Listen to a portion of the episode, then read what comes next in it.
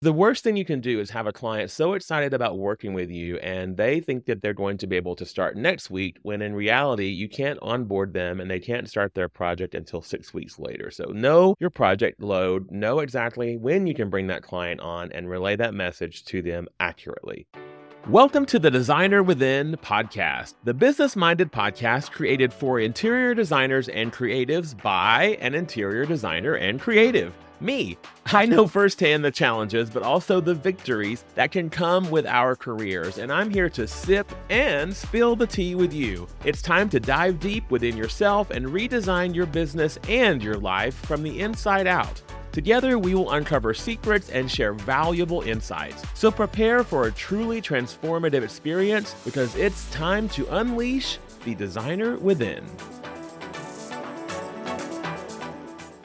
Hi, everybody. Welcome back to The Designer Within. This is part three of my Setting Expectation series, and this is the final episode in our series. If you missed the first two episodes, I do ask you to go back and listen to those because they do set the groundwork for discussing everything that we're talking about. And by the way, setting expectations can go in so many different directions. I have just chosen two of the areas where I feel it's so vital as interior designers and creatives, and frankly, just business owners in general. And that is around pricing or financials and timelines and responsibility. So the first episode that I did in this series on setting expectations was around around the general idea of setting expectations, why those are important in life and in business, and how it really does set you up for success and, frankly, just for great relationships in both areas of your life. Now, the second episode was about pricing, and I do know that pricing can be one of those scary areas where we tend to be a bit more timid. So, straightforwardness and clarity in setting expectations around pricing is vital. Now, as I said, setting expectations in general does alleviate so many potential potential issues. For this final episode in the series, I am focusing mainly on the expectations around timelines and timing of a project, but I will touch on the expectations that we need to set around responsibilities and who is responsible for various parts of a project as well. But the main focus is going to be on timeline and relaying a clear timeline to your clients, but also knowing a clear timeline internally. And before you can relay a clear timeline to your client, you have to know a clear timeline for yourself. So you really have to know exactly what your projects entail, exactly what goes on from start to finish with your projects, no matter what kind of business you're in. So as an interior designer, I have to know that from the minute a client calls me until the very end of the project, every single step that goes on. And I mentioned in the last episode that I have an 18 step project journey that guides me and the clients all the way through the project so that nothing is overlooked. And those 18 steps are just the basis. And underneath those 18 steps are multiple, multiple more steps that really ensure that nothing is overlooked. But by having those 18 steps, it really is a guide, a guide map, if you will, for me and the clients and for everyone else the tradespersons, the contractors, the architects, other people involved on the project, just to ensure we are staying on track. Now, that is the basis for the timeline because when I show our our clients the 18 step project journey, I do let them know a timeline. I let them know how long not only each phase is going to take, because what I do is I take those 18 steps and I break those down into three major phases that I see every project that we have undergoes. And those three phases have general timelines involved. So even before I sign a client on to work with us or they agree to work with us, they know that each phase is going to take a certain amount of time. And I put that right on the actual form form so that there is no confusion or wondering about how long it takes. Of course, each project does vary, and I let the client know that,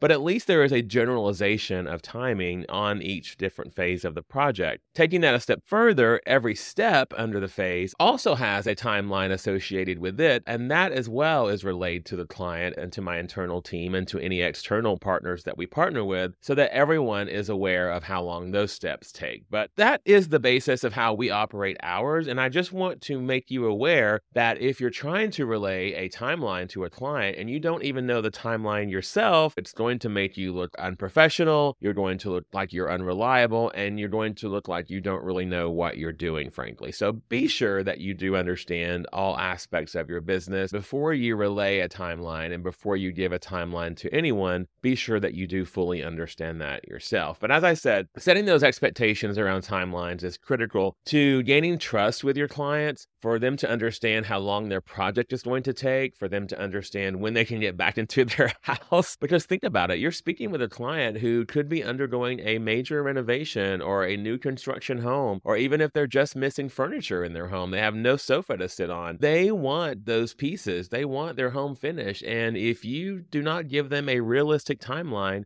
they're banking on what you're telling them, and they are going to lose trust in you every single time that a time frame is missed. So be sure that it's accurate. And if you don't know the answer, and if you don't have the correct timeline, let them know that you will get back to them and you will get that to them later. Setting clear expectations for any interior design project is crucial to ensure a smooth and successful collaboration among everybody, every party involved. And I just want you to think about the responsibilities of everybody involved in the project. And this is the part where I will touch on responsibilities because by not clearly defining responsibilities, sometimes it's so vague that someone assumes that the other person is taking care of something when in actuality, it's not even their responsibility. So, what I like to do is sit down, have a very, very clear meeting with every person involved in a project the architect, the builder, the client, any tradespeople that are directly involved in the project. And I just try to iron out who's responsible for ordering certain things, who's responsible for client communication, who's responsible for site management, anything that goes on with that project. I want to document that and make sure that we're all on the same page. And by defining those responsibilities ahead of time, making sure everyone understands who's responsible for what, and put that in writing and put that into a portal, put that into a client folder, some sort of space where every single person can access it. And once you lay that groundwork, that's done. Everybody's responsibilities are there. Unless something changes or unless somebody asks someone else to do something differently, you know who's procuring, you know who's receiving, you know where it's going, you know who's going to be checking up on the job side, who's managing it. All of those things are listed and documented, and everybody is on the same page for the responsibility portion of the project. But for this episode, I'm mainly focusing on timeline, as I said, and I feel the first time you're setting expectations around time frame for a project is with that discovery call and that initial consultation. You really want to set a timeline timeline around getting back to that potential client. You want to set a timeline about how long it's going to take you to return that phone call, how long it's going to take you to set up that consultation, and a timeline for the actual consultation. How long is it going to last? How long will you be at their home? And how long will the follow up process be after the consultation? Think about the timeline around those initial touch points with the client because that is the framework for the beginning of your working relationship.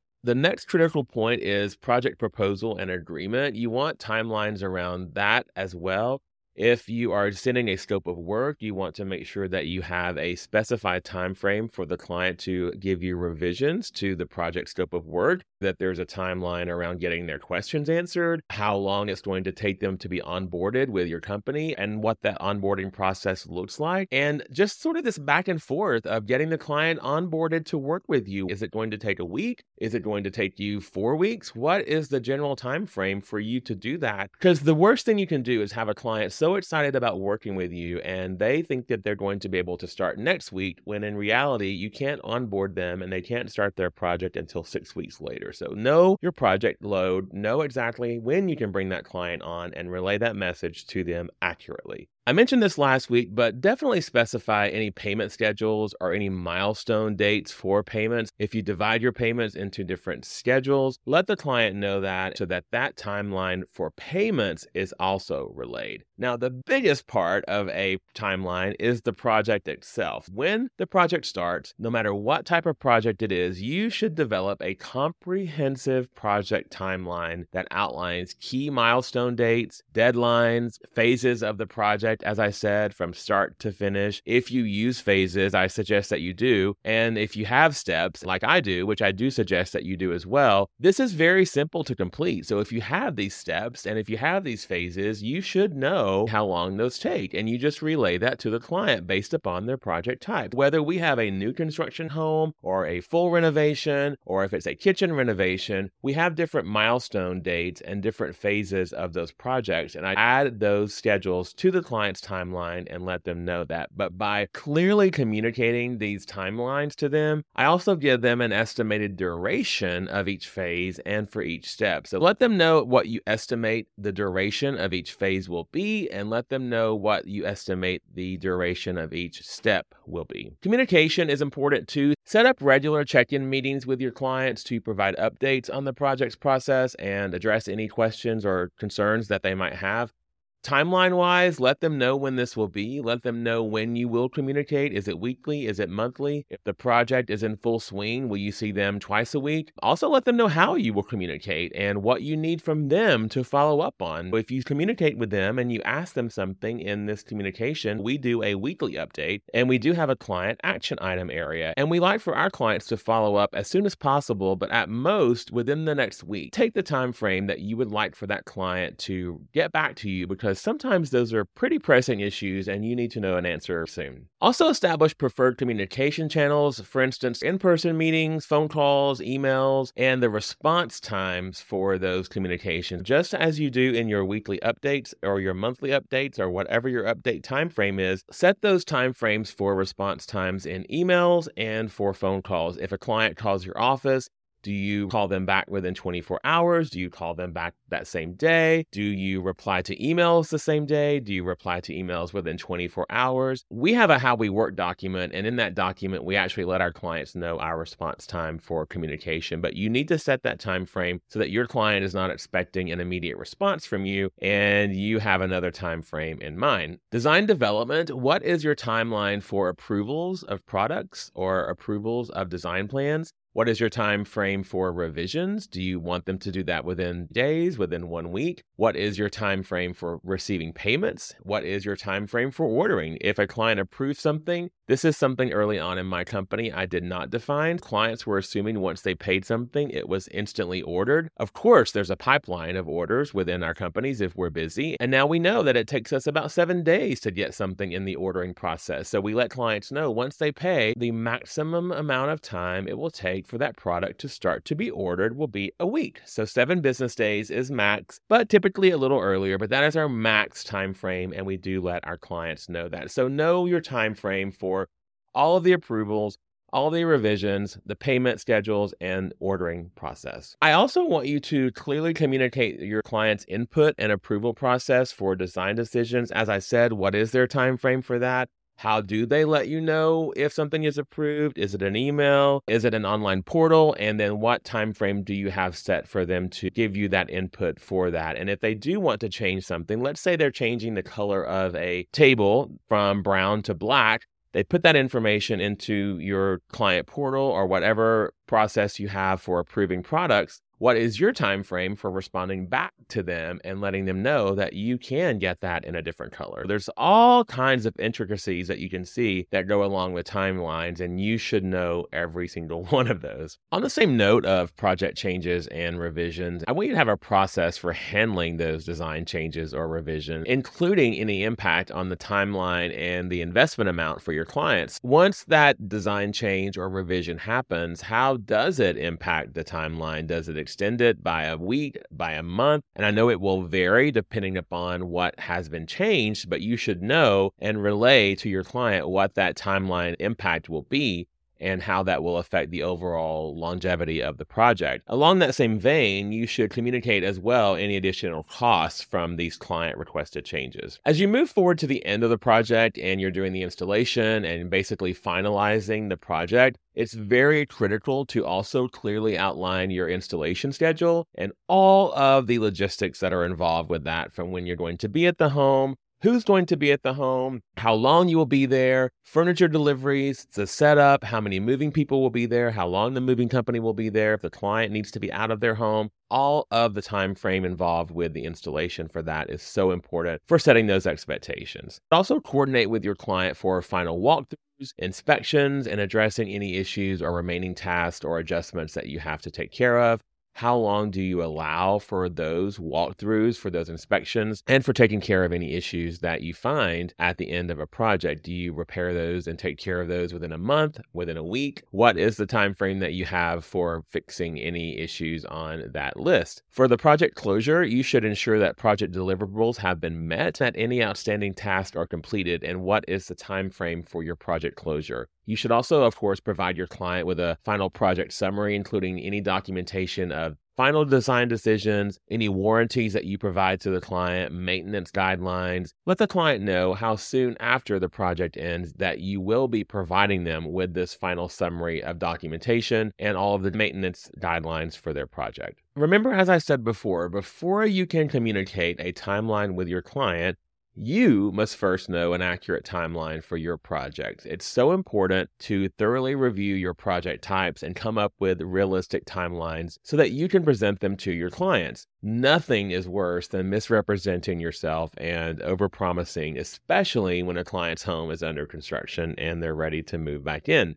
So, as you can see, there's a whole set of timeline expectations that need to be delivered and properly relayed to your client. I hope that you can dive deep now into your project timelines and really look into those to figure out what you need to adjust, what you are communicating clearly, what you need to work on, what you need to communicate a little more clearly and really hone in on setting those expectations around project timeline, as well as responsibilities for your project. Think about that as well. Who's responsible for what parts of your projects and document that ahead of time so that there is no confusion. I hope this series has helped you see the value in setting expectations for your company and for your clients. Setting realistic and clear expectations will bring so much trust between you and your clients. It will also allow you to fully know the schedule and timeline for your projects, as well as being honest with your clients about their financial involvement. The more comfortable you can get with your expectation setting, the more successful you will be in life and in business, plain and simple.